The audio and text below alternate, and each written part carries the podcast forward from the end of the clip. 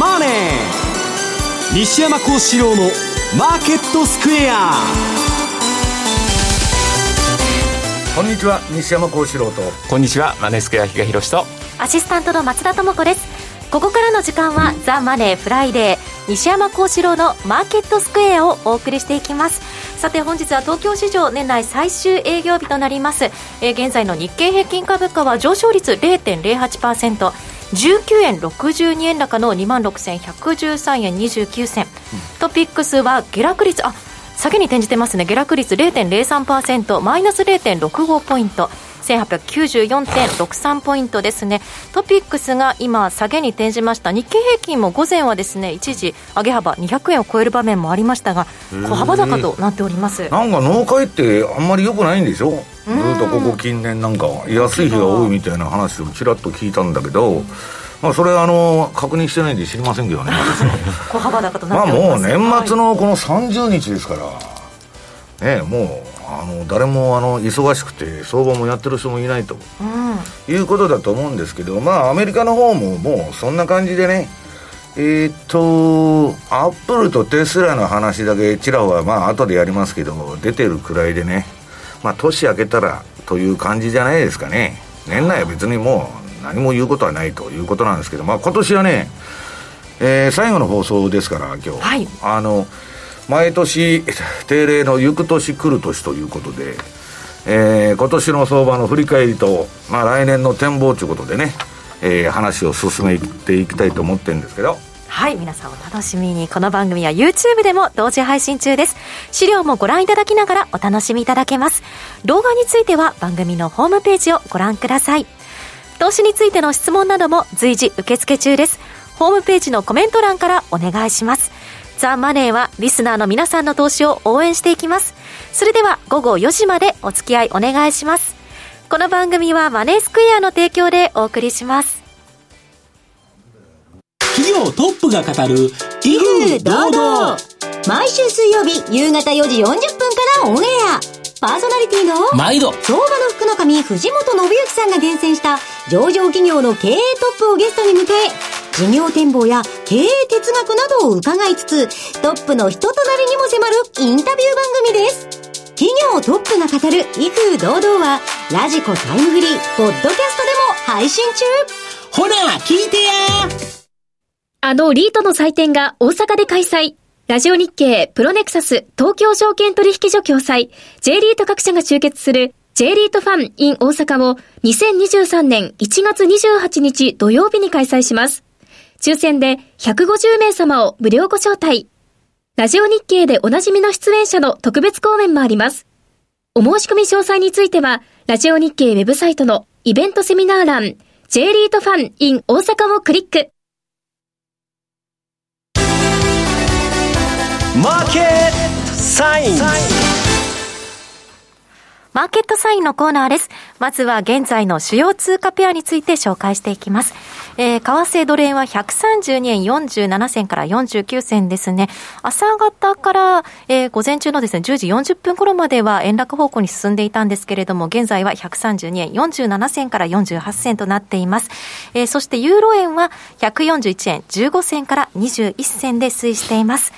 えー、今週の為替市場、今後のポイントについて、比嘉さんにお話しいただきます。よろしくお願いします。はい。日経平均もマイナスになってきましたね。あ、転じましたね。はい。はい、えっと、まあ、今日年内最後、先ほど西山さんもおっしゃってた通りで、まあ、今週振り返っても、まあ、クリスマス休暇明けで、あのまだ海外っていうのは年度末なんで、うん、特にやる気がないよねというところなので、うん、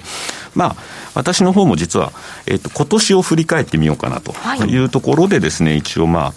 えー、株式から見ていきたいんですが、まあ、日経平均。でこれ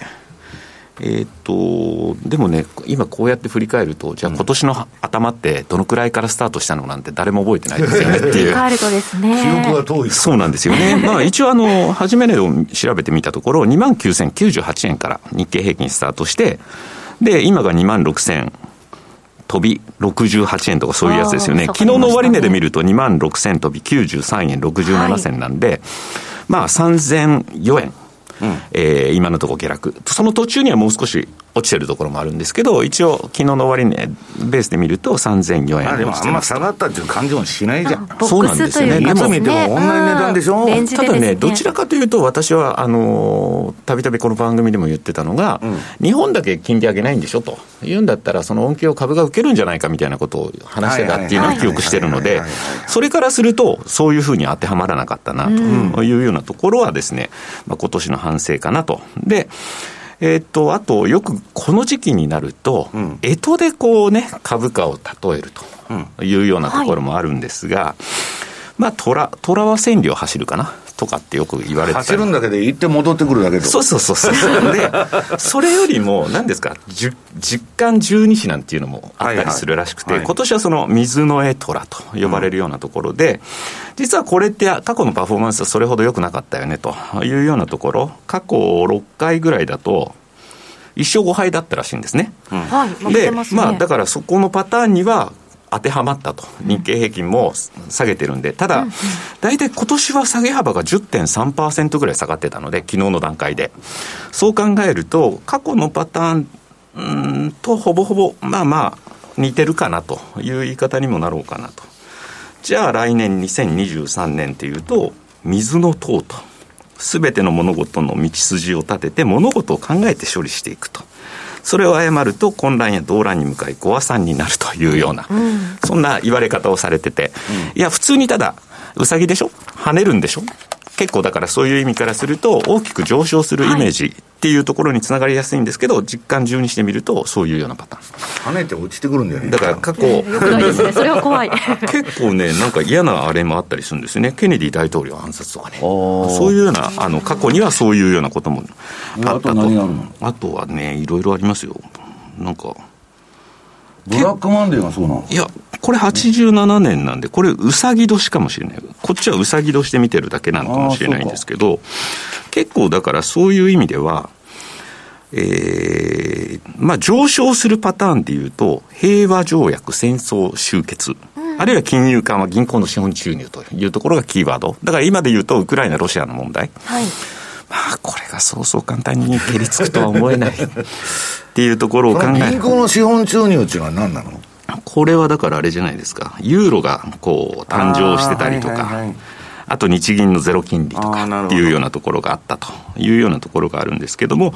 まあ、なかなかそういうことを考えづらい局面かなというふうに思うと、まあ、インフレになっちゃったから対策打てないんだよね。そうなんです、そうなんです。だからか、今まではもうあの金ばらまい取ったらそれで済んだんだけど、はい、あんそこは問題だよね。うさぎ跳ねるというところだけにこうフォーカスが当たっちゃうと、期待感でっていうようなことになりかねないんですが、ちょっとそのあたりは、まあ、特になんかこう、ここのところ私のこれ、感覚的な部分かもしれないんですけど、ちょっと1、3月っていうのは、何かしら起こってるイメージがあるので、何かしら。ちょっとその入りだけは気をつけたいなというふうには思ってるかなというところですね。で、まあ 今年で言うと、あとやっぱりその世界的なインフレが進んだということで、まあ各国中央銀行が、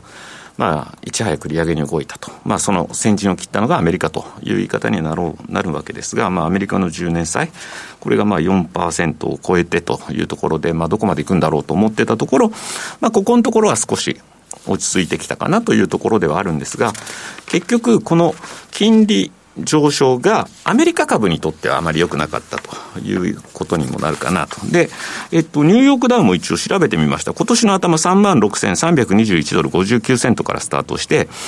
昨日の終値現在で3100ドル下落しているということなんで、そこからすると8.5%の下落と。うん、ただ、それまでのばらまきというか、じゃぶじゃぶの恩恵を受けてたナスダックはこの日ではなかったねというところで、うん、ナスダック。ニューヨークダウはあんまり株式市場の実態反映してないからね。30種ですからね、所詮はという入れ替えばっかしてね。はい。で、まあ、ナスダックで調べると、なんと33.4%というようなところなので、ね、かなりやっぱり、その、えー、金利上昇の影響というのはこういうところに出てきただからなと。3割だとレバレッジ3倍で9割やられるってことでしょ？大きすぎますね。うん結構でかいんだよね。為替の変動でそこまでないからね。だからこれまでって結構株の、あの、株ってアメリカ株ってずっとリーマン以降ってずっと上がってきてたわけじゃないですか。まあ、あの、ジャブジャブの恩恵を受けてたと言ってしまえばそ金れまでばらまいてその分上がってきたと。だからその流れで今年頭結構アメリカ株いいねっていうようなところで入ってた人個人投資家の人たちはかなりそういう意味ではちょっと厳しい1年になったんじゃないかな株に関しては。バフェット指数が200あったんですよ。うん、だからまあそういうところで、で、まあ、金利上昇を受けて、為替の方はというと、まあ、ドル円に代表されるように、まあ、円安が進んだ一方、えードル高が進んだよねというような言い方にもなろうかと思うんですね。まあ、そういう意味では、まあ、この152円手前、でよくぞ踏みとどまってくれたかなという感じはしますけれども、まあ、結局、えっと、大体今年の安値から高値、その152円手前までの、今のレートっていうのが、ほぼほぼ半値押しのとこまでは下がってきてるねと。いうところなので、まあ、ここ、こっからの注目の材料っていうと、まあ、来年の日銀なんだろうな、一つはと。まあ、これまで、えー利上げというところから一番円の遠いところにいましたんで、そこが、まあ、この12月も、この間ね、ちょっと、利上げではないと。出口戦略ではない。総裁さ、新しい人の名前が出てきたじゃん。あ、本当なんですね。うんそう考えると、ここれが白川さんの時に副議、あのー、副やってたね、人が産経新聞が報道して、だあのー、雨宮さんとか中曽さんかって言ってたんだけど、はいはいその人だとかなり緊縮になるんじゃねえのと、いう話があって、それでちょっとドル円もね、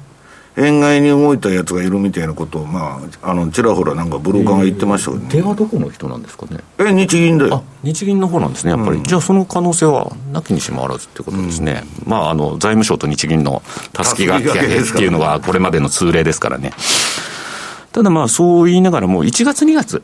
まあ3月までか、一応、黒田さんの任期って4月何日ですよね、確か前回、あの指名が遅れたんいや、で、だけど、それもさ、なんかあの、それずれてそうなっちゃって、なんかあの、こそうなんです。うん。前回。だから3月で辞めるっていう話もあるんだよ。まあそうなった時に、ここでじゃあ、まあ黒田さん、何かまたやるとかっていうのは、いや、だけど、榊原さんは、ね、黒田さんの先輩の1月に日銀動くって言っとんだよ。あれ1月18だったっけ？会合。おうそのぐらいです。うん。だからまたなんかやるだろうって言ってるわけ。ちょっとわからないけどねわからないですけどね。まあ、そういう意味においては、一番の注目はそこになるだろうというところはやっぱ変わりないかなと。で、じゃあアメリカっていうのに目を向けてみようというところで言うと、まあアメリカはずっとここ金利を上げてきて、で、株はまあちょっとそれなりの調整が入ってるっていうところなんですが、やっぱり一番怖いのってよくあの、この番組でも取り上げた、まあダイナミックイールドカーブ、今ちょっと出してますけど、これって今逆イールドだから景気悪いねっていうような見方されるんですが、はい結局西山さんもおっしゃってた通りで、リーマンの時ってこの後、今度利下げ。ってなった時手前の金利が下がります。で、先の金利の方がこう、ポーンと上がってるまんまなので、このイールドカーブが結構急になった時、今は逆イールドですよ。これでもね、あの、不景気はもう確定なんですよ。株が上がるか下がるかは分からないけど、逆イールドっていうのは、もう景気後退は確定なんですよ。ただ結局また利下げというのが、どのタイミングでまたそういう、今年後半じゃないかみたいなことを言われてるんですけど、ねはい結局ここからどうなるかなんていうのは誰にもわからない。ここからの経済指標で、どれだけ落ち込みが見られるか、それによっては前倒しっていうようなところにもなってくるので。ね、予想外にインフレが沈静化して、で景気後退してね、来年の割と早い時期に利下げがあるみたいな観測も出てるわけですよ。そうそういうふうなのがやっぱ出てくるんでそんなもんなったらドル円なんかすごい円高になるじゃないですか。そうなんですよね。だからそこに日銀の材料が重なったら結構大きいよねっていう言い方だし。はいだからそういう意味で、やっぱり、えっ、と、金利動向プラス、ちょっとアメリカの株がどういう動きをするか。まあ私この番組でも言ってる通り、景気が悪いんだったら本来だったら金利も下がって株も下がるっていうのが普通の考え方。ところが、ここのところは、えーまだ利上げが続いてるっていうことがあるので、金利は上昇するんだけど株は下がるみたいな、相反するような動きになってると。だから、ここが同じベクトルになった時とか、いうところは引き続きやっぱり要注意で見ていく必要があるんだろうな、というふうに思っていますと。で、あとは、まあ、ちょっと、これは目先と言っていいのかな。やっぱりちょっとここで中国がコロナに対する規制緩和っていうのをね、あのー、進めてると。180度の転換じゃん。ね、はい。っていうところで、今、感染者数増えて、そういう人たちが今度、世界中に、また今度。そうですね、渡航制限もいろいろですね。はい、そういうので、出ていって、まあ昨日なんかもイタリアのどっか小さい空港の飛行機がに乗ってた人の10%が陽性だとかっていうような、で2億何千万が今もうコロナで陽性になってんじゃないかとか、中国本土でもですね。14億おるんだから、あんな少ない人数なわけないよね。だからそのあたりがやっぱりちょっとまた世界経済に及ぼす影響っていうのは、目先ちょっと気になる部分だし。ロックダウン解除でね、もうあの、経済再開で最初原油とかも上がってわーってやっとったんだけど、はいはい、今度は一点ね、なんか世界中に患者が広がるみたいなことで、全然交換されてないじゃないかみたいなことで、うん、で、そこら辺がもう不透明になっちゃってるわからないですね。うん、そうなんです。だからね、来月は確か旧正月もあるわけで、中国まあだけどそこで休みになるからちょうどよかったんじゃないの？いやだからその人たちが今度日本にも来るわけですよねと。いうようなことを考えるとどういう水際対策をしてくれるのか、でえー、っとこれも以前からこの番組でも言ってると思うんですけど、ここに来ての岸田さんの求心力っていうのは、かなり低下してるとい。うところもあるので、はい、また日本の政治の不透明感っていうところになっちゃうと、それは一時的に円安のやっぱ円が売られる材料にはなるかなと。いうところ、ちょっとこのあたりはまあ目先かなというふうな感じで見てますけど、ちょっとそのあたりは注あの注意して、年始相場っていうのを見ていきたいなというふうに思ってますと。はい、以上です。はい。それではここで、セミナーのお知らせです。ラジオ日経マネースクエア共催新春オンライン投資セミナーのお知らせです。1月9日成人の日、午後1時から4時30分まで、新年相場を展望するオンライン動画セミナーを開催します。講師は金曜ザ・マネーでおなじみ、現役ファンドマネージャー西山幸四郎さん、マネースクエア比嘉博さん、津田隆光さん、そしてエリオット波動理論によるテクニカル分析の国内第一人者、マネースクエア、宮田直彦さんほか、スペシャルゲストに、東端リサーチ社長、チーフエコノミストの加藤いずるさんをお迎えして、第1部で日米金融政策の行方と世界経済をテーマにお話しいただきます。世界経済、政治情勢から株式、外国為替など国内外のマーケット、そしてテクニカル分析の基礎から実践まで、たっぷり3時間半で学べるセミナーです。お申し込みはネット限定、ラジオ日経の専用ウェブサイトで受付中。定員は先着1000名様で、事前申し込み制です。申し込み締め切りは1月5日木曜日午後5時です。以上、受講無料、総勢8名のスペシャル講師が登壇する1月9日成人の日、新春オンラインセミナーのお知らせでした。それではここから西山さんにお話を伺います。はい、2022年相場の振り返りということで。うん、まあ、あの、行く年、来る年ということで、2022年はどんな相場だったか、比嘉さんが言うように、全く覚えとらんと。年初はどんな感じだったのかと、もう目先の相場しか見てないというのがね。あれでまあ振り返っておきますと、えー、まず2ページ目。もうね、これがね、まあ、比嘉さんさっき米株の影響をあけあ、あのー、与えたっつうんだけど、あ、あの、金融の一丁目一番地というのは、米国債の金利なんですよ。はいで、これがね、去年までインフレが一時的って言ってたパウエルが、もう今年めちゃくちゃなインフレファイトしたわけじゃないですか。0.75連発なんてね。はい、0.25ずっと小刻みに、あの、刻んでいくっていうのはもう定例になってたのに、まあ、めちゃくちゃな速いスピードでやったわけですよ。いや、でもそれでもね、7%、8%の インフレ考えたら、そんなのそれを言ったらおしまいよっていう話でね、インフレに全然追いついてはいないんだけど、ただ、今の水準でも、アメリカ経済はもうオーバーキルになってて、あの、えらい不景気になるんじゃないかと心配する声があるくらい、もうゼロだとかね、低金利に慣れきっちゃって、でね、もうあの、借金だらけのね、IT 企業とかいろいろあるわけですよ。はい、まあ今までジャブジャブの金の中でいくらでも資金調達できてやってたんだけど、それがね、もう誰も金出してくれない。うん、で、スパックでインチキ上場しようと思ってたら、それもダメになったとかね、そんな案件ばっかで今、大変なことになってるんで、ウォール街はもうリストロの嵐ですからね、今。そうですね、今もうね。ボコボコ首切ってますから。で、まあそういう中でね、まあ景気が悪いというのはまあ大体実感的にはわかるんだけど、いや、エコノミストは景気悪くならないんだっていう人も結構いるわけ。うんうん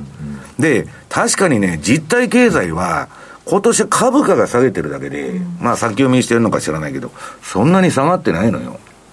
で、ようやくここに来て住宅だとか、まあ、えー、そういう、まあ、資産バブルがちょっと崩れてきてね、昨日あの、ニューヨークのあの、ホテル、えー、倒産したんですよ。で、それがね、商業用不動産ですよ。それの、まあ、あの、連鎖倒産の第1号じゃないかって言われてるんだけど、まあココ、コロナの影響っていうのはやっぱでかかったと。うん、あの、ブロードウェイも全部中止になってたからね、あれ。まあ、あのー、クラウンプラザホテルって比嘉さん泊まったことないですか？プラザは泊まったことあるかもしれない。ああ、そこが、だから、あの、バン、バンコラ。プラザ、こういうのプラザとあの、クラウンプラザホテルなんですよ。それ違うな。ちょっとややこしい、あの、事情があるらしいんですけどね。うん、まあ、そんなとこでね、まあ、アメリカちょっと景気良くないと。で、えっと、アメリカの金利が上がるんだから、先ほどの1ページ、えー、2ページ目ですね。これで、もう今年の相場決まったんですよ。アメリカの金利がね、他国に比べてバンバンインフレファイトで上がってくんだから、単純にドル買やいいだけ。円売るんじゃないんです。ドル買やいいんですよ。で、もう一つは、えー、金利が上がるんだから株は売りゃいいと。ね。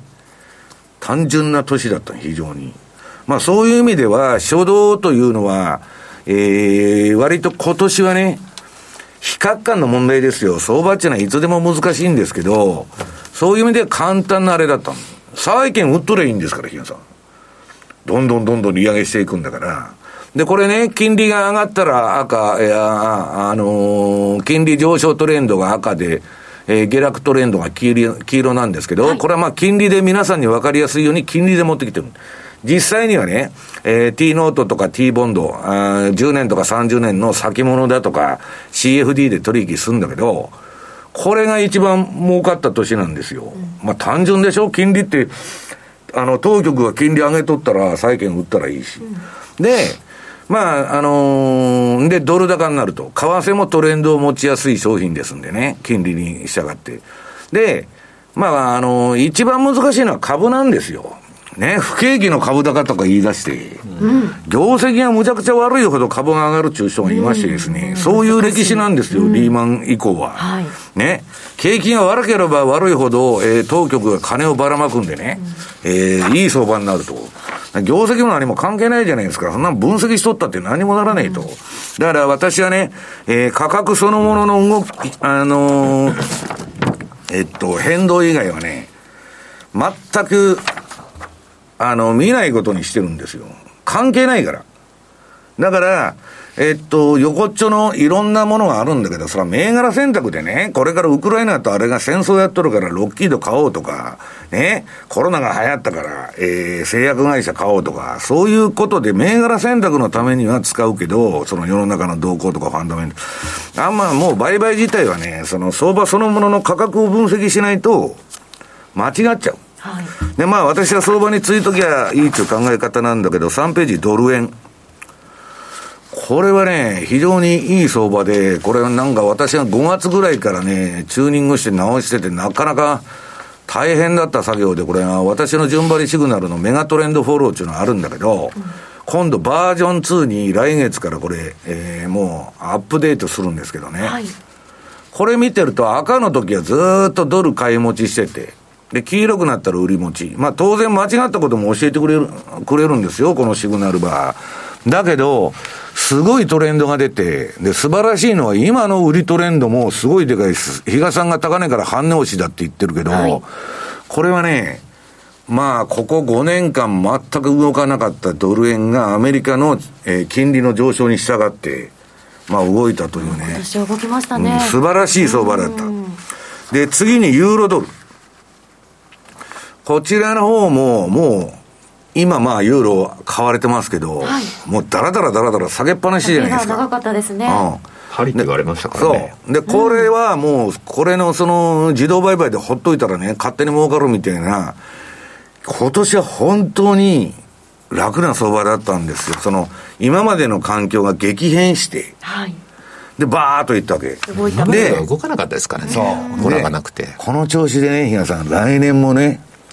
あの、私はね、大儲けした次の年っていうのはすごい警戒しとるんですよ。はいはい。で、2匹目の土壌、3匹の目の土壌、土壌っつって、例えば株このまま永遠に叩いてね、SP500 とかナスダックとか。だけど、ナスダックの銘柄見ると、もう6割下がったとか5割下がった、9割下がった、ゴロゴロしてるんですよ。はい。そんなもんが、えっと、その、一時的なね、ベアマーケットラリーの反発にしたって、2割3割簡単に戻すんですよ。そこまで下げてると。ねうんと、変に、ね、来年もインフレだと、金利はまだ下がらんとか言って、叩いてると、バーンと持ち上げられて、だから私は相場についていくと、そんな来年ね、絶対インフレになるとか、インフレが収束するとかね、利上げがあるとか、利下げがあるとか、そんなことは決めつけたらダメだと。はい、わからないです。うん。いうことで、まあ、ユーロもいい相場だったと。それ以上にいい相場だったのが、ポンドドル。5ページ。まあ、これあのー市場稀に見るですね、あの、トラスさんがあのー6週間で首相を辞めまして、早かったですね。これね、リーマンショックが起こるって言われてたんですよ、この時。このトラスがあのやった政策で、トラスはね、黒田さんとか、今までやっとったあのバーナンキとかイエレンとか、まああのパウエルもそうだけど、ジャブジャブの財政出動と緩和のね、今までの新自由主義にのっとった政策をやっただけなんですよ。ところが、急に比嘉さんおかしいでしょう。財源どうするんだと。いや、今のあの日本もそうじゃないですか。黒田さんのね、防衛費がないからどうのこうのとか言うのと、こんなもん臨転機回してすりゃいいじゃないですか。ねえ。なんだ、どっから予算持ってくんだって今まで全部借金じゃないですか。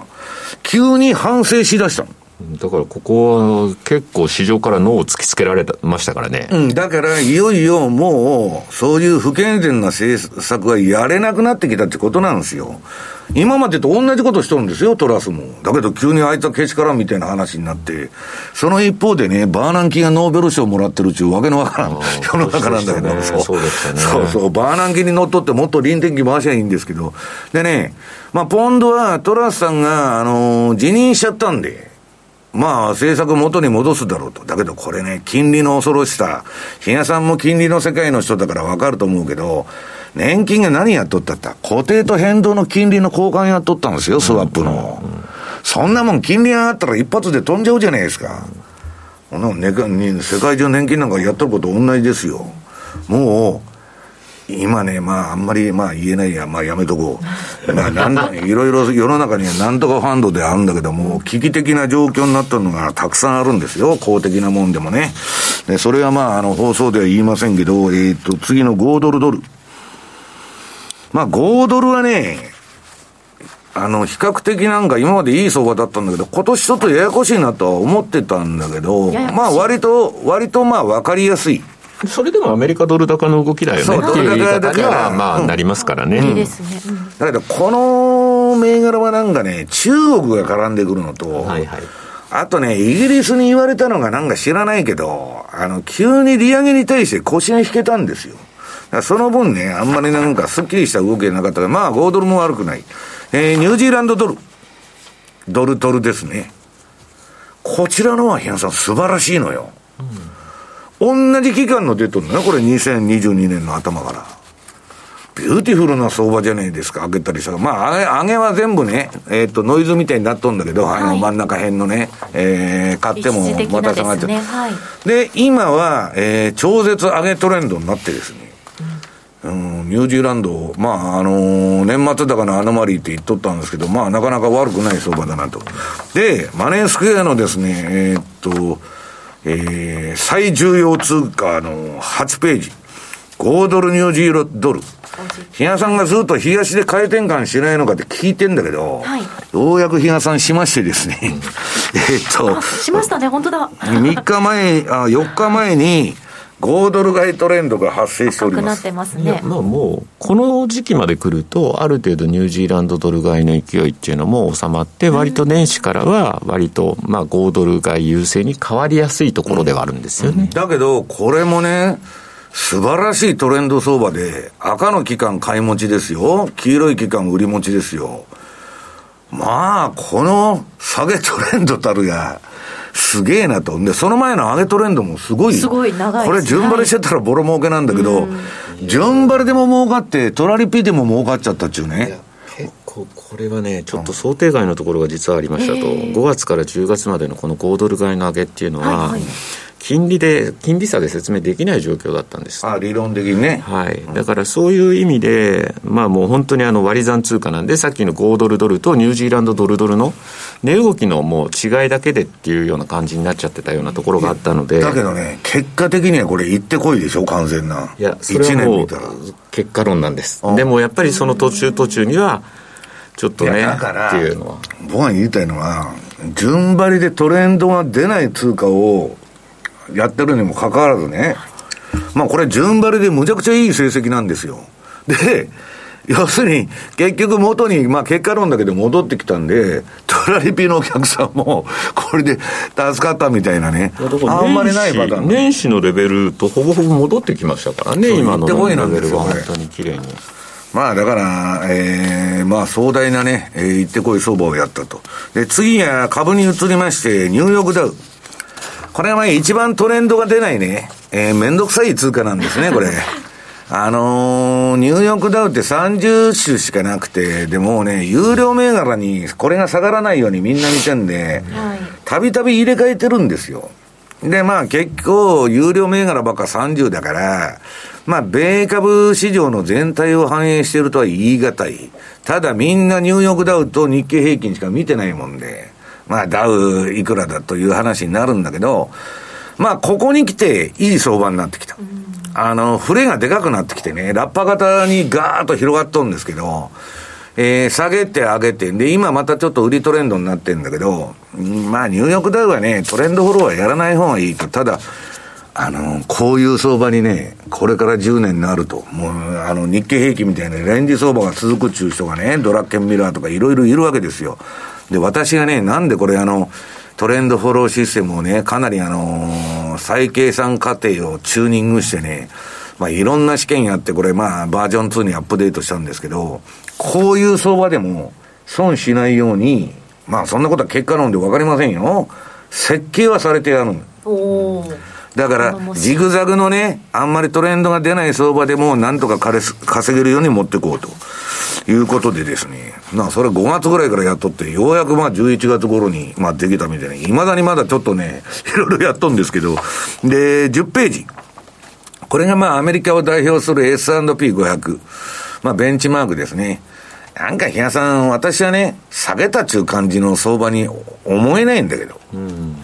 で、それまでどんだけ上げとるんやっちゅう相場でしょ。うこの前がね。ありますからね、うん、だから、バフェット指数がね、200から150に下がったぐらいで、な、大底売ったとか、そんなことはね、私は絶対ないと思ってるんだけど、まあ、うだうだしながらですね、えー、今年はサンタラリーが来なくて、サタンラリーが来ちゃったって報道されてましたけどね。サタンってことでもなかったうん、まあ、大したことない。誰もやってないっていうだけの話ですよね、末で。流動性がないと。で、次はね、えー、アメリカのダイナミズムを象徴するナスダック100ですね。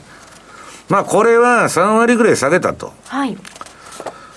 まあ、結構個別の有料銘柄下げましたよね。後で米株の時にその個別をやるんだけど。テスラって結構下げてなかったですテスラも6割以上下げたよ。そうですよね。すごいよ、本当まあ、テスラはね、一番いいトレンドフォローに向いとる相場で、まあ、売りも買いもね、儲かるいい相場だったんだけど、これ、まあ、ナスダックは今のところね、一番この前の戻り過程、パウエルピボット期待相場でも戻りが弱くて、今また売りトレンドになっちゃった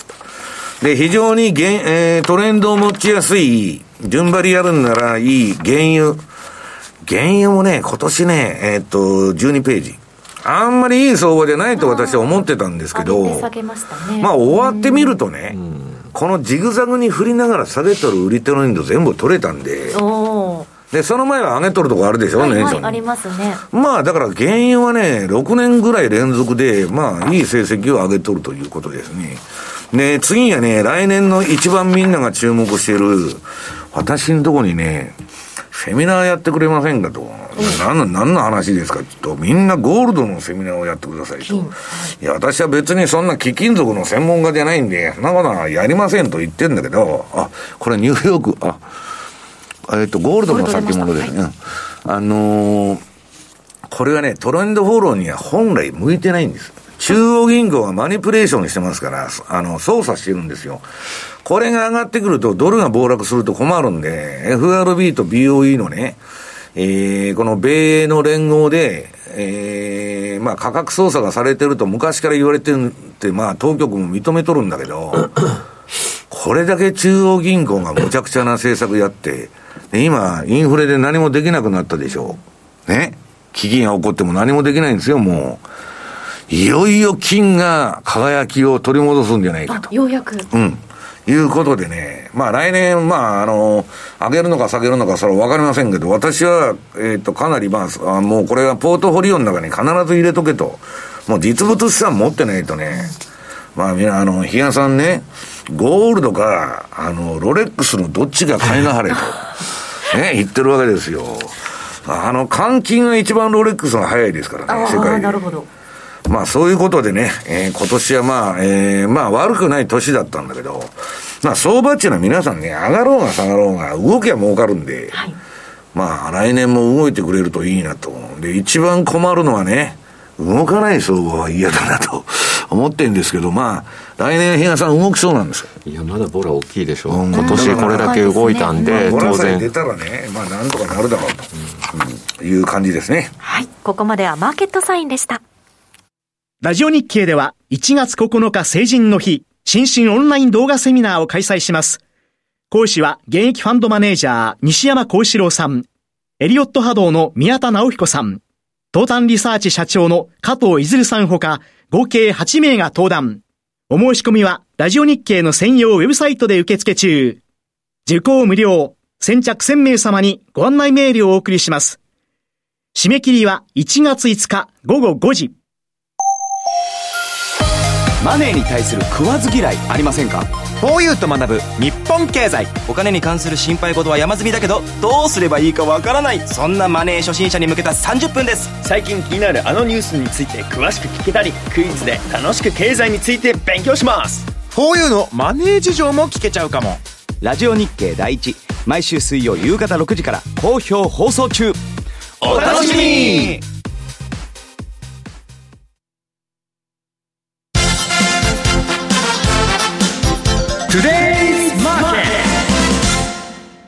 トゥデイズマーケット、今日一日の株式市場の動きについて、鎌田新一記者に伝えていただきます。鎌田さんよろしくお願いいたします。今年の終値をお伝えはい、東京市場最終日でございます。大引けとなりました。え日経平均は、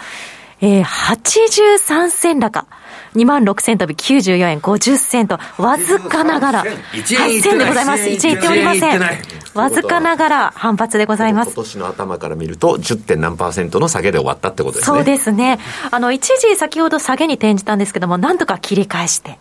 この価格となりました。そしてトピックスは下げに転じたままになります。下落率0.19%、マイナス3.56ポイント、1891.71ポイントとなっております。マザーズ指数も見ていきます。マザーズ指数は上昇率1.32%、プラス9.53ポイント、730.41ポイント。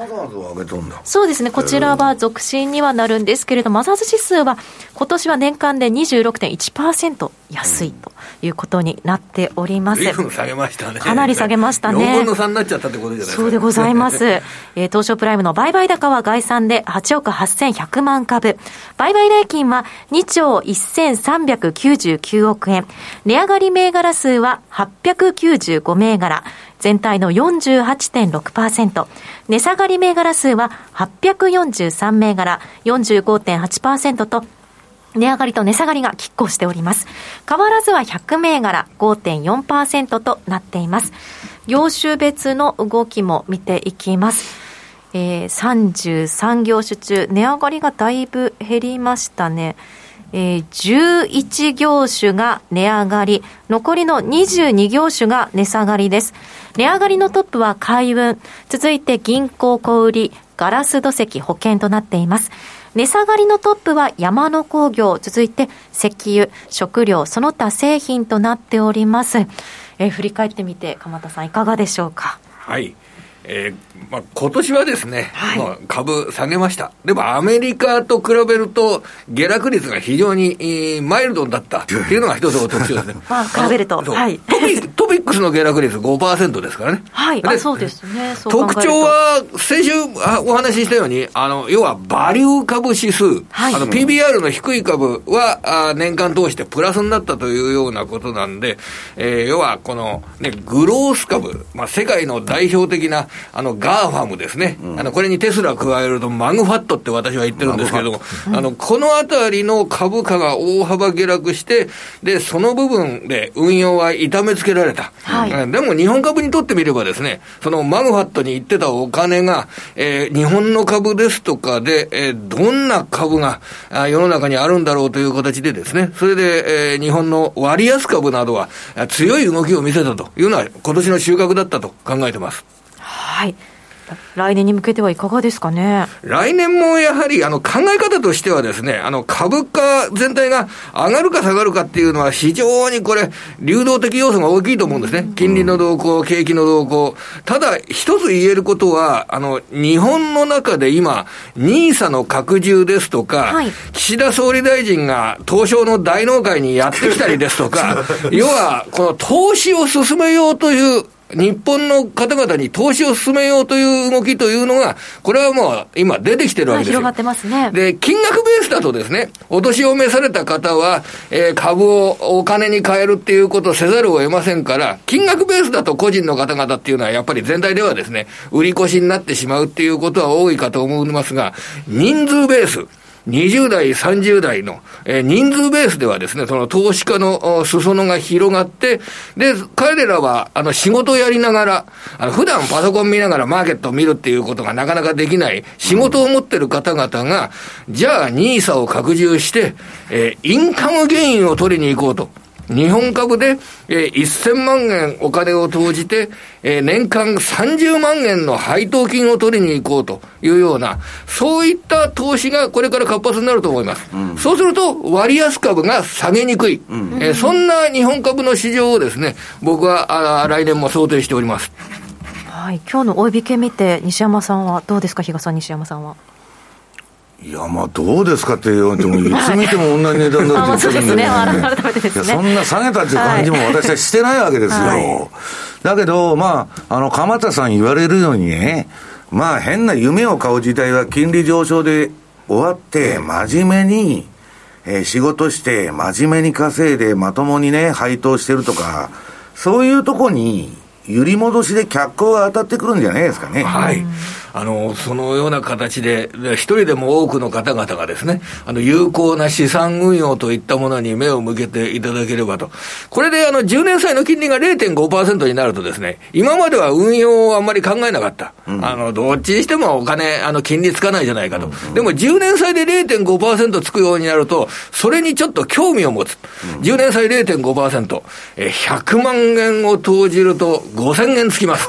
1000万円なら0.5% 5万円つきます、うん、結構面白いじゃないかということで、じゃあ株価の配当利回り3.5%で、財務内容抜群の会社だったら、持っといてもいいんじゃないかですとかね、これ日本人が資産運用を考えるというような、そういう舞台は今もう整ってきたのではないかと考えています。で、ただ最後にちょっと短期的なあの考え方でですね、はい、あの、来週は結構雇用関係の指標、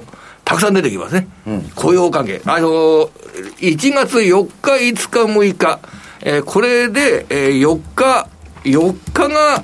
えー、こちらが、あの、求人労働移動調査、いわゆるジョルトってやつですね。ジョルトね、えー、こちらの方の、あの、求人件数が発表され、いつもいつも、あ、結構人を今雇いたがってるねっていう、そういう指標です。でで、5日に、えー、ADP 雇用統計、うん、で、6日に、えー、労働省の雇用統計。で、このあたりはもちろん、あの、ニュースとしては注目されるんですけれども、僕はですね、うん、1月の5日、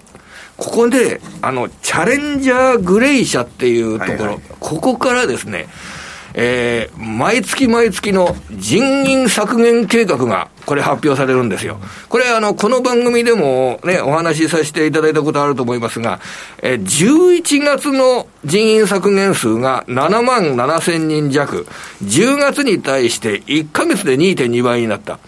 これが今、不況感が強まっている12月、うん、ここの人員削減数がですね、結構大規模なものが続くと、アメリカってこれ嫌うんですよね。うん、あの、マーケットっていうのは。日本の場合は、リストラで固定費削減で利益が増えるっていうようなことで株買ったりすることあるんですけど、アメリカは人を、この、ね、削るというようなニュースに対しては、結構ネガティブに反応するようなところがあるんで。な自分らにもろに効いてくるっていう恐怖感があるんですよね。はいはい。うん、そういったところが結構株価にも見る上で、やや全体感でもネガティブに作用することを警戒したいなと、来週思ってだからあの、チャレンジャーとかそういうのがね、まともでね、うん、あの、雇用統計のあの発表って、もう全然つじ、つじつまが合ってないっつうんですよ、そのあらゆる数字が。まあ、大体こんなもんだろうみたいな感じでぶち込んで。それは、あの、あれですもんね、統計の調査ですから、非常に、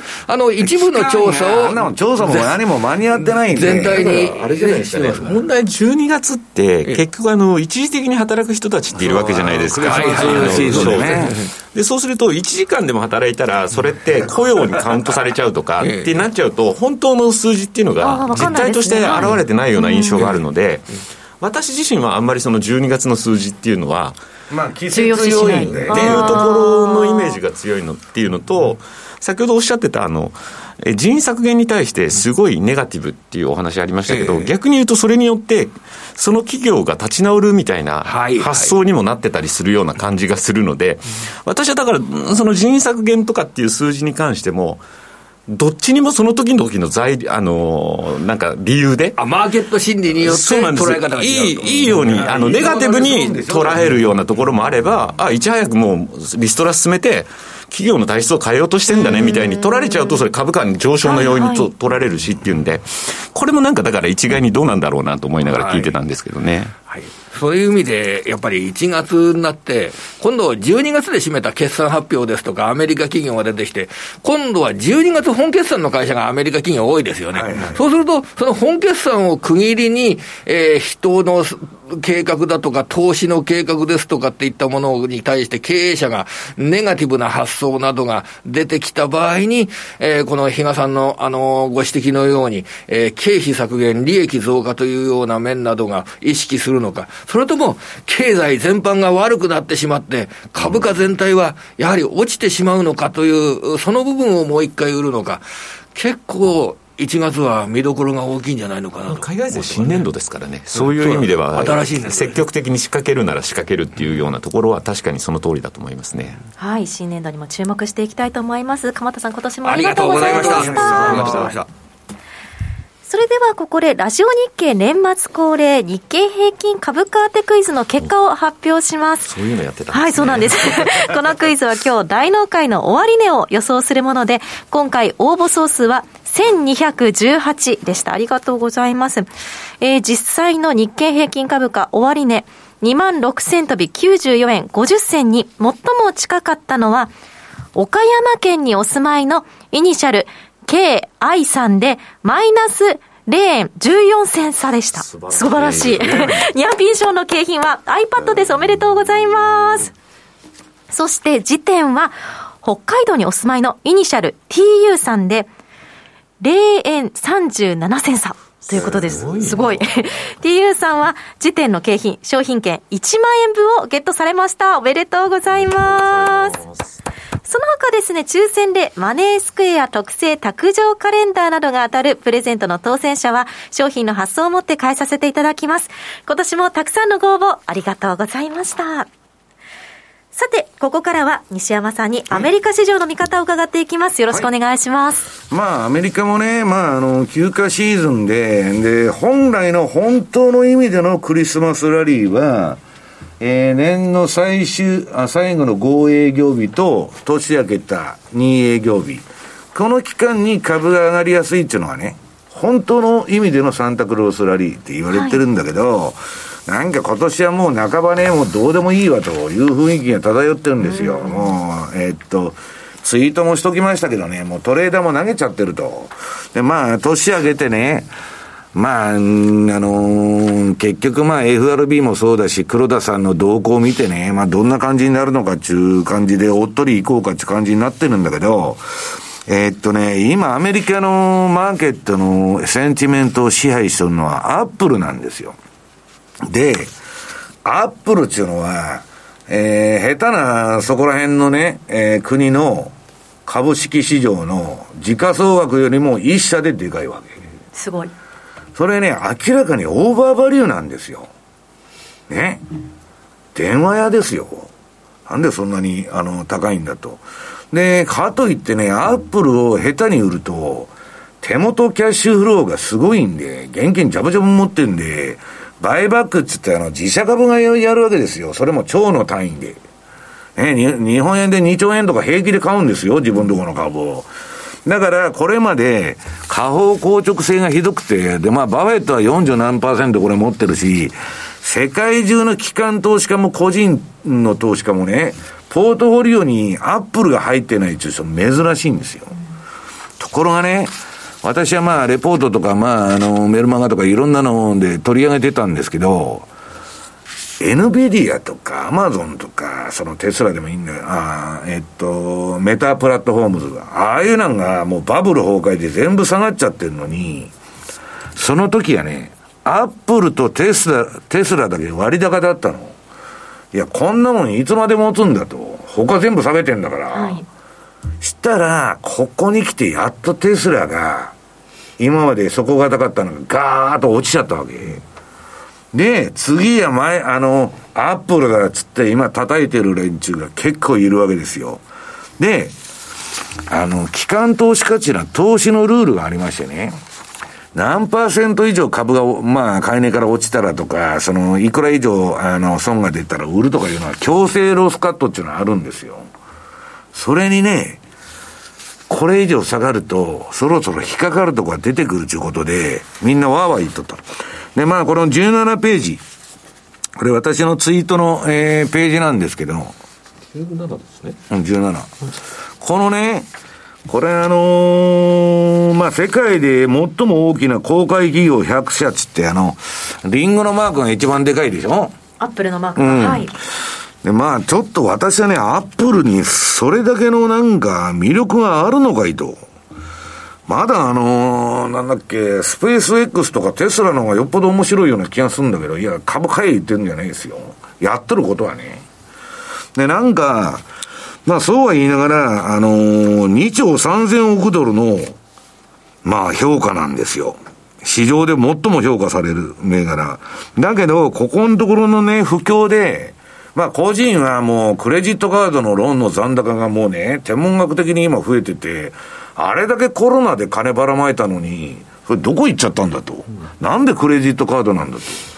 なんか借金返済に回った、回ったりね、して、もうなくなっちゃったっちゅうんですよ。で、今、クレジットカードでどんどん消費して、まだアメリカの消費は持ってるんだけど、その隣のね、まあ、ここにツイートで書いてるビッグテック最後の鳥で市場の柱であるアップル株に注目が集まってると。これはね、週足のまあ小さいあれで申し訳ないんだけど、えー、あれで、ようやくアップルもね、売りトレンド相場になってかなり下がってきたんだけど、はい、下げてますね。さんがさっきから言ってるように、それまでどんだけ上げとるんやっていう話があるわけですよ、うん、チャートの左側に。はい、で、まあ、えー、ちょっとチャートを見てもらうとね、えー、まずテスラの冷やし。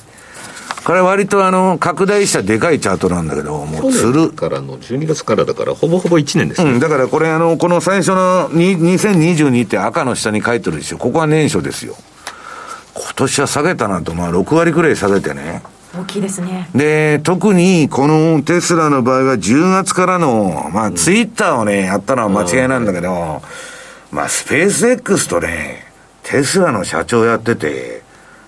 で、ツイッターって無理ですよ。いくらね、3時間しか寝ないか知らないけど、まあ、ちょっとまあ、さすがに無理だろうと。で、まあ、どーっと落ちていったというのが今のテスラの状況。で、まあ、他のビッグテック並みに下げましたなと、テスラも。で、アマゾン。これはね、ちょっと長い期間の2020年以降のこれからのチャートはみんな持ってきたでちょっと長いチャートなんで、あのー、えっと、ローソク足じゃなくてバーチャートになっちゃってるんだけど、はい、これね、アマゾンも2020年のレベルに行ってこいになってるでしょ？はい。今、ガーッと落ちて。いや、これ見ると、ナスダックとかあんなニューヨークダウなんて見てたって相場わからなくてね、この天下のアマゾンがこんだけ下げとるんかいと。うん、この2年分の、あれを全部失って。出してるということですね、うん。で、こういう今年みたいな相場で損するとね、えー、っと、5年分の利益を失うと言われてるんですよ。5年うん。で、まだ、まあ5年失ったかどうかわからないけど、本当の下げの本番ってこれからなんですよ。これまだ初動だから。で、今一回戻しの過程に入っとんだけど、はいはい、下げて3波目が一番きついんですよ、大概。で、まあそれはともかくとしてね、NVIDIA。これもね、まあグラボの、あのー、もう、えっと、イーサリアムのマイニングでみんながね、二十何万円のグラボを買い漁ってね、もう物が全然市場なかったんですよ。ついこの前まで、はい、一気にダメになって、で、これももうほぼ行ってこいで、で、ようやくそこ打ったと思ったで、あの、直近戻しとるでしょ赤い買いトレンドで。はい、これ、ね、赤が買い持ち、えー、黄色が売り持ちですよ。これはね、すごく儲かった、この銘柄は。で、それはまあいいんだけど、戻しとったと思ったら、今、半導体がね、今もうあの、PC とか売れないし、スマホも売れないから、もう、じゃぶじゃぶに余ってると。はい。で、ガーッと下がってきた。で、PC もスマホも売れないんなら、アップルだって買えないだろうっていう話ですよ。で、ね、消費のアマゾンも下げとるんだからさ。ねえ。その割には、だからアマゾン高い、アマゾンでね、あの、アップル高いんじゃないの？と。で、NVIDIA の次が、えっ、ー、と、アークイノベーション。これもう完全に行ってこい。行ってこいですね、これ。これ今まで神様、仏様って言われとったんですよ、比嘉さん。ね、キャシーウッドさんもただの人になっちゃったこの2年間って。ただの人以下になりそう。いや、これで、テスラを買ってるのはキャシーウッドさんなんですよ、今。で、バンバン買っとんだけど、まあ、テスラもちょっと墜落しとんで、また売りトレンドになっちゃったと。でね、えー、っと、次がテスラの長いチャート。さっきのはちょっとあの、えー、今年のチャートだったんだけど、このね、素晴らしいテスラのトレンド層はもう買っても売ってもまあ、利益がね、大きくトレンドが出るから、はい、とにかくイーロンっていうのはね、テスラって広告費1円もない0円ですよ。そんな車屋この世にありますか？あの人がツイートするだけなんですよ。会社の宣伝って。で、まあ株売るとか買うとかいろんなことも言っとんだけど、俺で上げ下げして、こういうトレンド相場が出来上がって、で、今、なんとバーっと落ちてきたと。だって2020年ぐらいまでいったら25ドルまで下がったこれからまた100ドルぐらい何もおかしくないんですよそれは。ってことですよね、うん、まあだけどそれまでと違って業績が上がってきてるからね。あのー、全然昔とは違うんだけど、まあ、とにかくテスラはそんな感じ。それ見るとアップルさん。まだ下げるちありそうですもんね。言い方にお前見たら、いや、もう、私はね、あの、アークだとかね、えー、なんだっけ、他の銘柄みたいに完全に2020年レベルに行ってこいになるとは言いませんけど、はい、それにしても、比嘉さん、まだ高く思いませんか？そう見えちゃいますね。今までのものからすると。ね、安値の節が止まっとるとこ、ここで全部止めとるっちゅうとこに、割り込んじゃったわけ。これ今本当その、そんなとこですよね。そう。だから次のもみ合いのゾーンに今行こうとしてるんだけど、こんなもんね、みんな高値で買い付いとるから、こで切り返さなかったらちょっと怖いというやばいという報道が、私は前から言ってるんですよ。だけど、ここに来てウォール街で、わーわーわーわー騒いどると。いうのが今の現状であるということですね。はい。以上、トゥデイズマーケットでした。企業トップが語る、威風堂々。毎週水曜日夕方4時40分からオンエア。パーソナリティの毎度相場の福の神藤本信之さんが厳選した上場企業の経営トップをゲストに迎え事業展望や経営哲学などを伺いつつ、トップの人となりにも迫るインタビュー番組です。企業トップが語る威風堂々は、ラジコタイムフリー、ポッドキャストでも配信中ほら、聞いてやこんにちは、レイモン・メリマンです。ラジオ日経の音声コンテンツ、メリマン2023年大予測は好評発売中。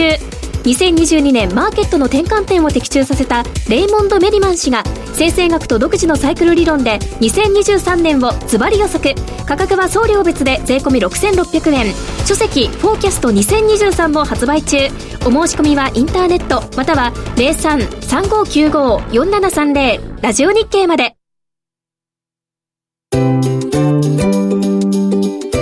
マネースクエアトラリピボックス。トラップリピートトラップリピート。僕の名前はトラリピ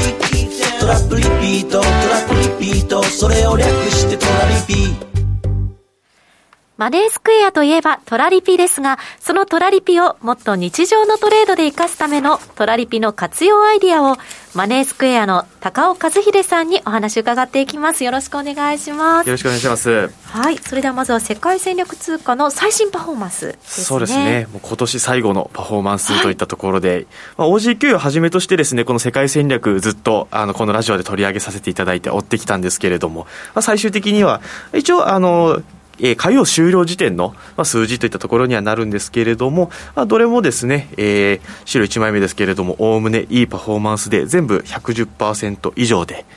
で一番、えー、OG9 位ですね、長い期間運用されていて、2020年の11月からになっているものでいうと138.73%。うんこれでかなり十分な数字今回いけたんじゃなかろうかなと思ってます、はい、高パフォーマンスですね。はい。今週になっても結構勢い止まってないもんね今ね OG9 位は。そうなんですよ。実際に今週も入ってしまったらもう年末相場みたいなところで換算相場になるかなと思って、はいはいやっぱりその月曜日はあのクリスマス明け相場みたいなところだったので、まあ、海外休場といったところもあって、さすがに値動きはほぼあのなかった状態だったんですけれども、それ以降ですね、もう昨日だったり、一昨日だったりといったところで、あ意外と値が動くんだなみたいなはい、ところで。ちょうどまた分岐点のところの1.07近辺の値位置で動いてくれてるのがまた、売りでも買いでも利益を積み上げてるような要因だよね。そうですね。はい。本当に美味しいところで動いてるかなと。なので今、まあ、この火曜終了時点とかだと評価損がまあ1600円しか出てない状態なので、うん、少ない、はい、もうほぼ評価損なしの。日によって多分これプラスになってたりしますよ。ああこの辺で推移してると。はい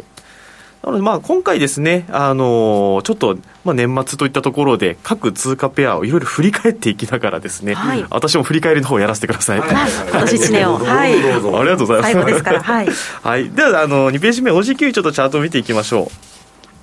う。今年の振り返りといったところでですね、えー、OG9 やっぱり、あの、この、ダイヤモンド戦略といったところ、えー、真ん中のコアレンジの部分で動いてくれると、まあ、利益が大きくなりますよといった戦略になっていたと。はい、でそれがですねこの1.1を上回ってコアレンジじゃなくてワイドレンジと呼んでいる外側の部分ですね、まあ、薄く仕掛けを出している部分であるんですけれどもその期間がだいぶ長かったですよと。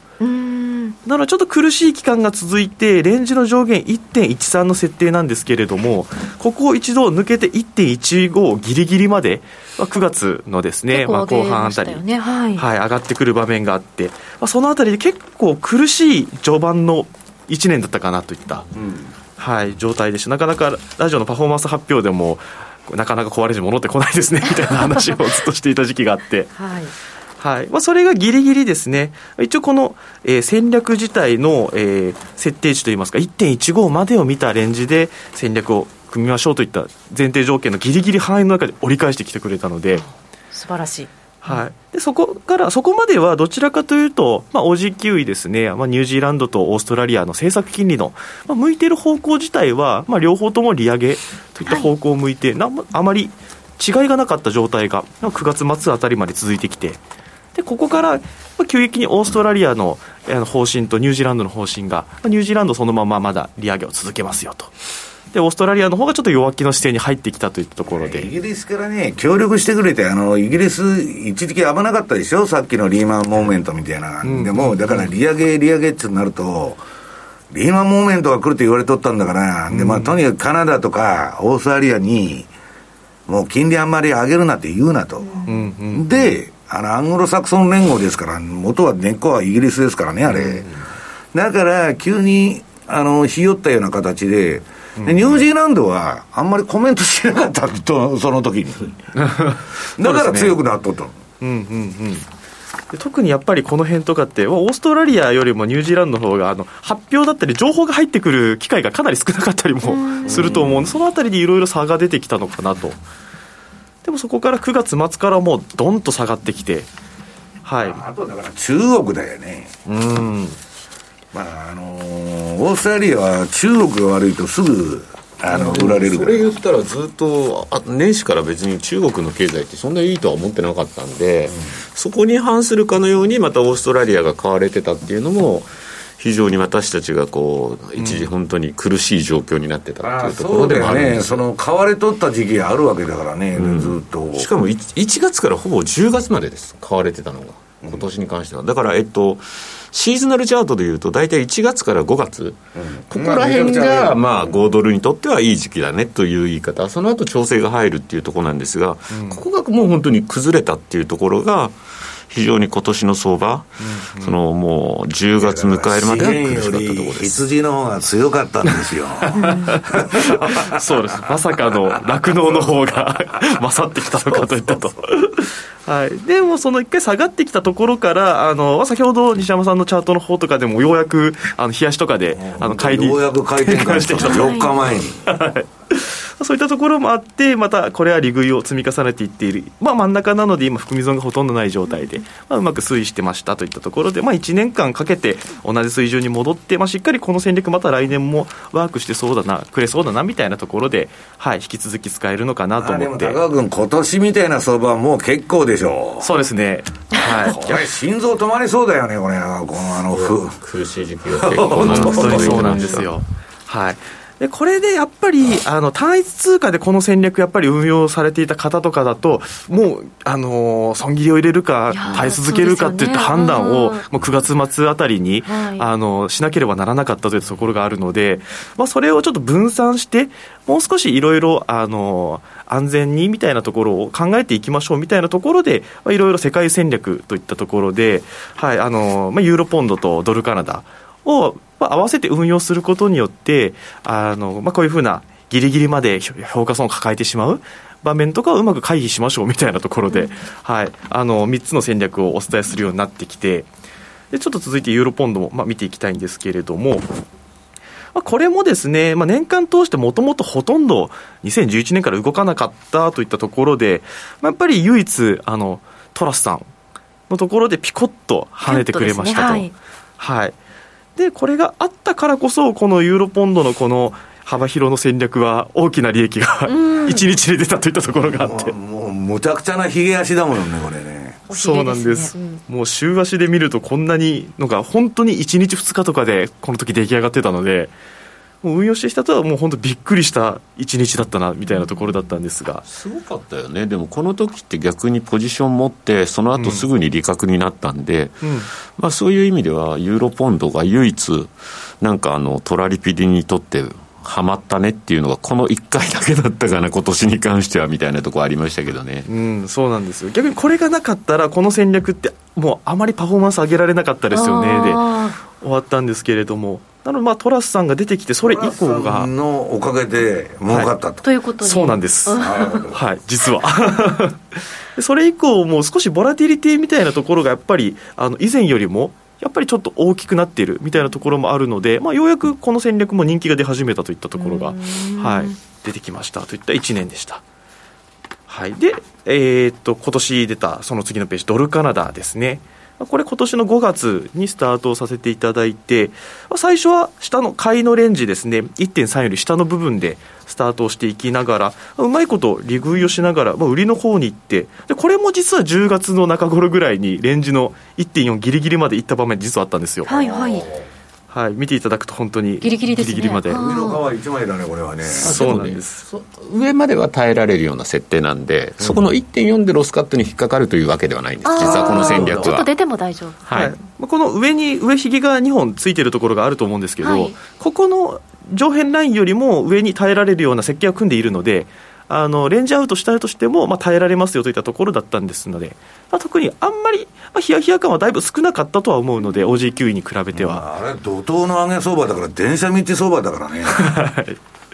そうなんですでこれがまあやっぱり OG9 位とドルカナダがレートが上がってきた時期近いんですけれども、まあ、OG9 位が9月で、えー、ドルカナダが10月といったところで、まあ、ここ実は少しずれてるので、まあ、複合して運用していた場合とかだと、口座全体の評価損みたいなところは、うん、あのトータルとしてコントロールできていたといった話に。まあ、分散の効果だよね。そうなんですよ。うん、はい。で、その場面みたいなところを、まあ、今回ちょっと、えー、ラジオであんま持ってきたかった資料なんですけれども、その次のページで、世界戦略の、まあ、さっきの3つの戦略を1つずつ100万円ずつで運用した場合と、それぞれワンセットを300万円分、分散しないのか、分散するのかで、評価損を出してみたんですよ。お分かりやすい、はい、そうするとこのブルーのラインが OG9 の300万円分なんですよ。おはい、9月の中旬ですね下旬にかけて一番含み損を持ったシーンとかだと、まあ、大体この場合で言うともうガツンと。そうですね。160万170万ぐらいマイナスが1回いってたぐらいな感じそうですね、はい、はい、なのでこれ300万円分の戦略なので約口座の半分は評価損で埋まった状態だったりするんですよ。いきなり歩いてたら穴にドーンと落ちたったみたいな絵図だよねこれね。ドローダウンがちょっときついよねこれね、うん。でこれを逆に、まあ、ドルカナダとユーロポンドを混ぜて300万円分で運用していた場合とかだとオレンジのラインなんですよ、その時約半分なんですよね。だいぶ軽減されますね。はい、口座全体のその時の一番苦しかった時の年間のトータルの評価損みたいなところがこれだけ抑えられるみたいなところがあったりするのでやっぱりこの3つの通貨ペア、まあ、相関性が少ないところで戦略を組んでいくと、まあ、こういうこのようなあの一つが苦しい場面でも、まあ、トータルとしては、うん、あのさほどあの、まあ、ちょっとよく見て耐えようか判断しようかみたいな判断ができたといったところになるので、うん、これ見ると、比嘉さんが言ってるように、あのトラスのとこだけであの、ユーロポンドは限りなくゼロに張り付いとるという。あそうですね。基本は他何が、あのユーロポンド紫なんですけど。平板ですね、はい、逆に言うともうえ評価損がそもそも全然出てないっていったところで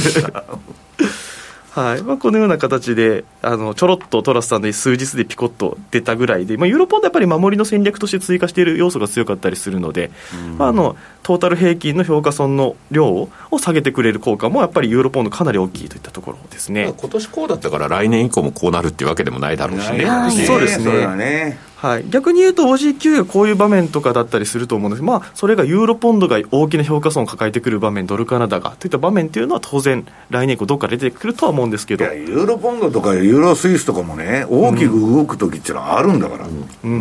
んはい。まあ、これがちょっと今年のドルカナダリリース後のまあ少し結果といったところに、はい、なっているので、まあ、分散ってやっぱり良かったですよねといった1年になったかなとで、まあ、ちょっと次は、まあ、最後の資料なんですけれども、まあ、利確ですね。まあ、評価損の部分もあの分散されれば、利益確定も分散されますよといった部分で、ちょっと見づらいんですけれども、まあ、赤がドルカナダで、えー、っと、青が OG9 位で、えー、っと、紫がユーロポンドの1日の利益確定のあの表なんですけれども、やっぱりユーロポンドのズボン抜けてるところが1日だけあるのがやっぱこれトラスさんのところなんですよね。ピコッと出ているところ。はい、それ以外はユーロポンド低空飛行であとは OG9 位とドルカナダがあのタイミングがずれた形で、えー、陸位をしてくれている日々といった形、うん、で3通貨で、えー、複合していくとやっぱ1日にピコッと利食いして止まってといった繰り返しがなくどっちかというと、まあ、日々結構利確が平均的に埋まってくるような図になってきたのかなといったところで、まあ、大体うまく3通貨運用していると、まあ、いわゆる毎日ですね、どれかが1つぐらい利確してくれて、コツコツコツコツ、チャリンチャリンしてくる感覚が得られたみたいなところで、はい、今回、この辺りも分散の効果がしっかり出た年になったかなといったところですね。はいじゃあ来年も頑張っていきましょう。はいよろしくお願いします。高尾さんありがとうございました。はい、ありがとうございましたマネースクエア。マネースクエアといえば特許取得のオリジナル注文トラリピ。ですが、トラリピだけではありません。資産運用としての FX を掲げ、様々なマーケット情報や新しいサービスの提供を行っています。2022年10月10日には創業20周年を迎えたマネースクエア。そんなマネースクエアが今一番推したいのはトラリピ世界戦略。トラリピと相性が良いとされる OG9 位、ユーロポンド、そしてドルカナダの3つの通貨ペアを組み合わせて運用する戦略です。このトラリピ世界戦略では価格変動リスクを抑え、収益チャンスの増加を狙います。特設ページでは各通貨ペアで100万円ずつ、合計300万円で5年間運用した場合のパフォーマンスを公開しています。ぜひご覧ください。また、マネースクエアは、ウェブサイトやツイッターなどの公式 SNS を通して、運用に役立つ様々な情報をお届けしています。合わせてチェックしてみてください。マネースクエアではこれからも、ザ・マネー、西山幸四郎のマーケットスクエアを通して、投資家の皆様を応援いたします。毎日が財産になる、株式会社マネースクエア。金融商品取引業関東財務局長、金賞番号第2797号。当社の取扱い商品は、投資元本以上の損失が生じる恐れがあります。契約締結前交付書面をよくご理解された上でお取引ください。ラジオは一方通行ではありません。パーソナリティと聞いているあなたの心が合わさって、その瞬間に合う心地の良い世界が作られています。あなたが気分を上げたい時やリラックスしたい時、ちょっと寂しい時やぼーっとしたい時など、その時の気持ちにぴったりな音や声を準備してあなたをお待ちしています。ラジコはどんな時も居心地の良い場所でありたい。聞く場所が家だって移動中だって海や山でもあなたが耳を傾けるだけでそこが一番の場所になるように。心が整えば今日も明日もきっといい日になる。さあ、心地の良い声を浴びていきましょう。世界を広げる音があるラジコ。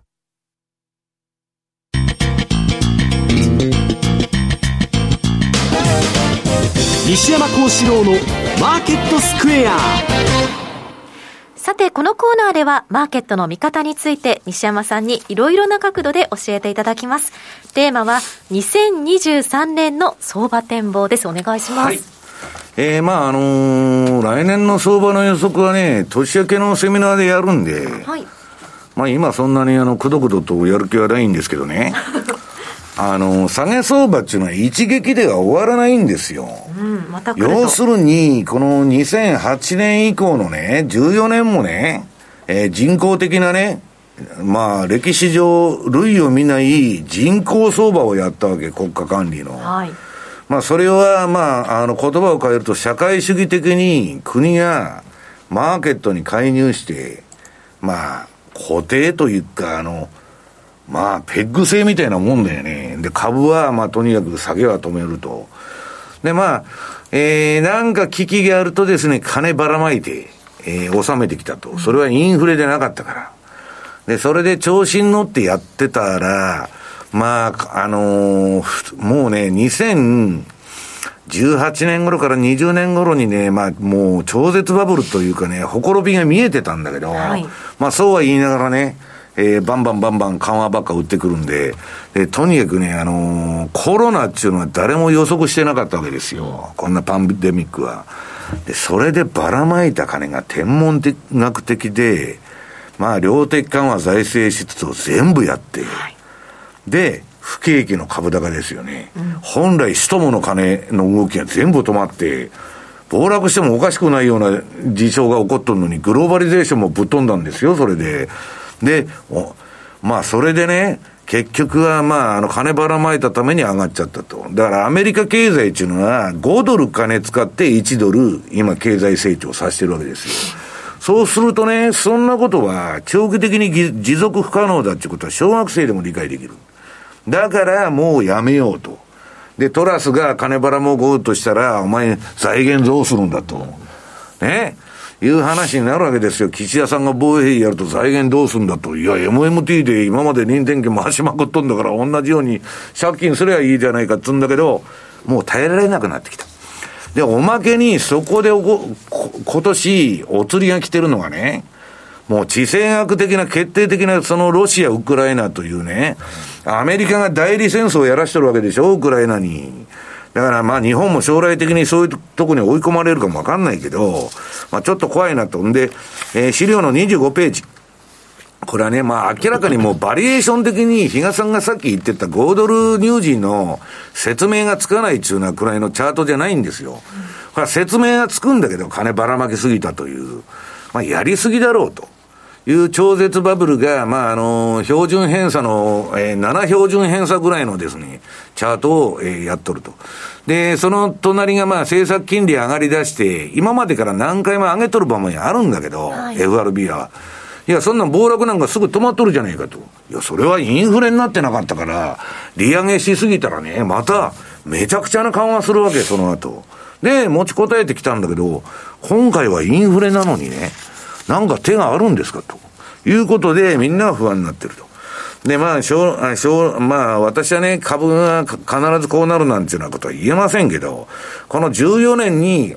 あの、至るスーパーバブルのね、国家管理相場の崩壊だとしたら、今の下げがもし、えー、26ページのように、まあ、最低2年ぐらいかかるだろうと。うん、ナスダックのドットコムバブルも2年かけて76%、えー、っと、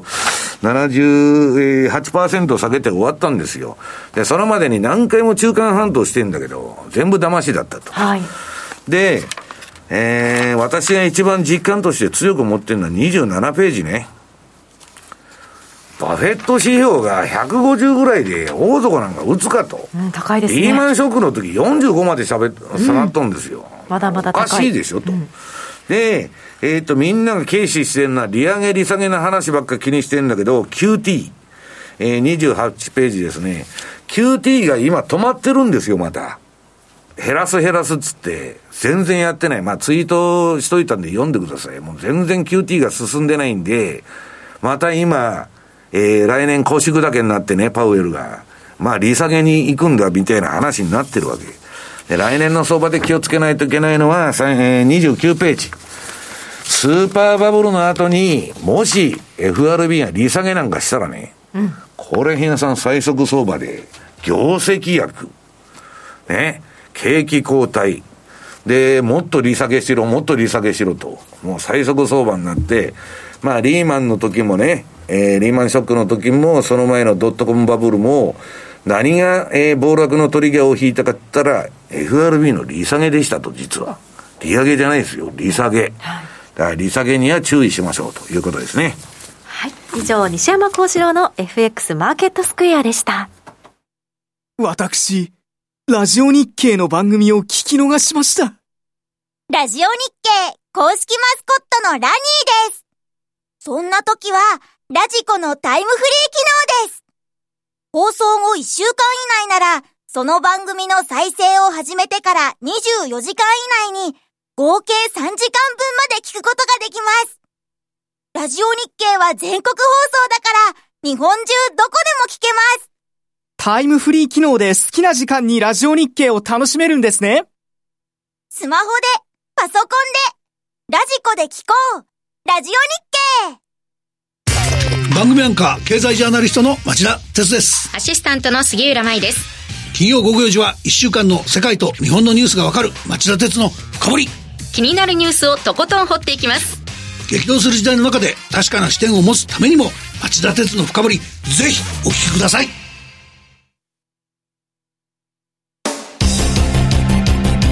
マネースクエア。投資戦略それではここからは為替のシーズナルチャートを紹介していただきます。比嘉さんよろしくお願いします。はい、まあまあこういう時期なんで特に戦略というのはちょっと今回は控えようかなということで、はい、まあ先ほど、えー、高尾の方が話してました、えー、3つの世界戦略通貨ペアのですね、一応シーズナルチャートを最後に確認をしてもらおうかなというふうに思ってまして、まずが、えー、ドルカナダですかね。ってことになると、まあ、アメリカドルの方が、年始はまあまあいきそうな雰囲気あるんだよねと。態なサイクルですね、これ。なんかね、で、ちょっと4月ぐらい、まあ3月の後半ぐらいからちょっと、えー、カナダドルの方に、はい、えー、優勢がカナダ高になるわけだ。そうですね、カナダドル高になりながら、これが秋口まで続いて、また年末にかけてはアメリカドル買いと。いうような流れこれ何？あの1月はちょっとドル上げとるけど、その後はもう横ばいになっちゃうんだ、だから、そうですね。で、あのー、よくですね、こういうシーズナルチャートっていうのを出すときに、あの、アメリカドルのシーズナルチャートとか、あるいはユーロのシーズナルチャートっていうのも別にあるんですけど、あえて今回はドルカナダのシーズナルチャートと。ね、もうその銘柄そのもののね。はい。っていうのを一応持ってきてますと。で、その次に今年はそれほど動かなかったユーロポンドと。こうしてみると、やっぱりユーロポンドって年間通してそんなになんかこう大きな動きにはなってない と。年末だけじゃん、これ。そうなんですよね。年末にかけて、2月3月だけ。ちょっとユーロがやっぱり変わりやすいっていうようなところっていうのが、まあ特徴らしい特徴といえばそれまでと。その間は、うだうだしたそうだ うだうだ。はい、いう言い方になろうかと思います。トラリピに向いてんじゃないですか、だから。だからまあそういう意味でも、まあ確かにね、回転というところではちょっと弱さを感じざるを得ないと。いや、こんなうだうだしとんだからね。うん、いうところはですね、否めないんですが、ただやっぱり、それはずっと続くもんでもないと。その中に、いや、舐めてると相場って動き出したら本当怖いんだからストップは絶対置いとかないとダメだと。で、最後に、えー、OG9 位ですね。これが、まあ、先ほどもお話ししましたけど、まあ、年始から割と5月の途中ぐらいまではやっぱ5ドル優勢の展開なんですよ。で、本来だったらその後から、えー、秋口にかけては割と調整の動きっていうのがあって、年末にかけてニュージーランドドル買いと、ドル優勢という流れなんですが、まあ、今年に関してはこの真ん中の動きというのがですね、このパターンには当てはまらなかったと。なんか、さん、この比嘉さんが持ってきてる通貨ペア見てると、他の通貨とかなりサイクルが違うよ、これ。うん、だから一応これはちゃんと OG9 位とか、それぞれのその通貨ペアでこうちょっと合わせてるというところなので。面白いよね、これね。うん、まあまあ、その特徴をついて、あの、必ずしもその戦略って、例えば OG9 位だったらダイヤモンド戦略やらなきゃいけないとかっていうわけでもなくて、逆に言うと、はい、今だったらじゃあ上がる可能性があるんだったら、買いから OG9 位入るだけでも、それはそれで一つの考え方だよねっていう言い方にもなるかなと。いうところあるので、そこら辺はですね、まあ皆さんもこういうのも一つ、まあ参考材料としてですね、投資の、あの、材料に使っていただければというふうに思いますし、あと最後にごめんなさい。今週実は私、えっと、M2TV の中でですね、戦略プラスで、えっと、このやっぱり振り返りみたいなことをしてるんですけど、えっと、その中の下りでですね、来年、えっと、オーストラリアとニュージーランドの政策会合、ここの部分でですね、ちょっと間違ったことをお伝えしてしまってたので、一つ訂正をさせていただければと思うんですが、えっ、ー、と、1月2月ともにですね、えー、オーストラリア、ニュージーランドともに金融政策決定会合はないですと。最初にあるのが RBA は2月7日、うん、で、RBA の Z は2月22というようなところになりますので、まあ、この1回目の金融政策のまた差があったんだったら、そっちの方には流れやすいかなというところだけ、えっと、最後にお伝えをさせていただければなというふうに思います。はい今年最後のザ・マネフライでお送りしております。東京市場今年はここ小反発で終わりました、うん、来年はまず恵比寿天井。ですかね。ちょっと恵比寿天井というのを覚えました。恵比寿の話を。はい。まあ松田さんあの若林さんの産休中2か月も長きにわたってマーケットプレスの後連続だったから相当しんどい打ち合わせも何もなしでね。そうましてもともとこの番組打ち合わせしてないんですけど、全く打ち合わせのしてないにもかかわらず、まあ普通の人はね、ビビっちゃうんですよ。打ち合わせも何もないんで。大体台本通りやろうというのが 普通の番組なんですけどね。台本がないんですもんね。うん、台本も何もなくて、あの、全部アドリブだと。いやいや、最後までまあ、あの、いろいろ大変だったと思うんですけど、本当にありがとうございました。ありがとうございました。ありがとうございました。まあ、松田さんとあの、水曜日の番組組でね、他の、たまにあの、会ってるんですけど。そうですね、賢者のマーケットインサイトで、はい。まあ、あの、とにかくご苦労様でしたと。いやいや、来年も引き続きよろしくお願いします。比嘉さんも仲良くしてください、これから。いえいえ、あの、スタジオで会って無視しないでください、いやいや、私こそ、よろしくお願いします。来月からは若林アナが復帰しますので。若林さん、2か月で、あの、早期復帰されてくるんで。すごい、元気ですね、やっぱり。元気ですよ、今までもずっと思っておりましたけれども。確か、驚異の体力で。新春セミナーも。ロケファイさんの式そうなんです。い。やすごいなと。はい。皆様引き続きですね、うん、ザ・マネー来年もよろしくお願いいたします、はい、今年も大変お世話になりました。お世話になりました。今日のお相手は？西山幸四郎と。マネースクエア比嘉宏と。松田智子でした。さようなら。良いお年を。この番組はマネースクエアの提供でお送りしました